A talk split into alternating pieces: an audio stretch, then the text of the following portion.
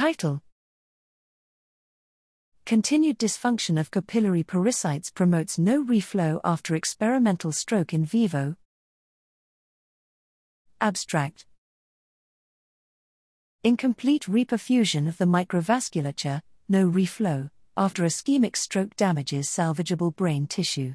Previous ex vivo studies suggest pericytes are vulnerable to ischemia and may exacerbate no reflow, but the viability of pericytes and their association with no reflow remains underexplored in vivo. Using longitudinal in vivo 2 photon single cell imaging over 7 days, we show 87% of pericytes constrict during cerebral ischemia, remain constricted post reperfusion, and 50% of the pericyte population are acutely damaged. Moreover, we reveal ischemic pericytes are fundamentally implicated in capillary no reflow by limiting and arresting blood flow within the first 24 hours post stroke. Despite sustaining acute membrane damage, we observe up to 80% of cortical pericytes survive ischemia, upregulate unique transcriptomic profiles, and replicate.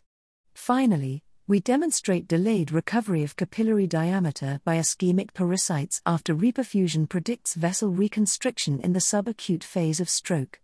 Cumulatively, these findings demonstrate surviving cortical pericytes remain both viable and promising therapeutic targets to counteract no reflow after ischemic stroke.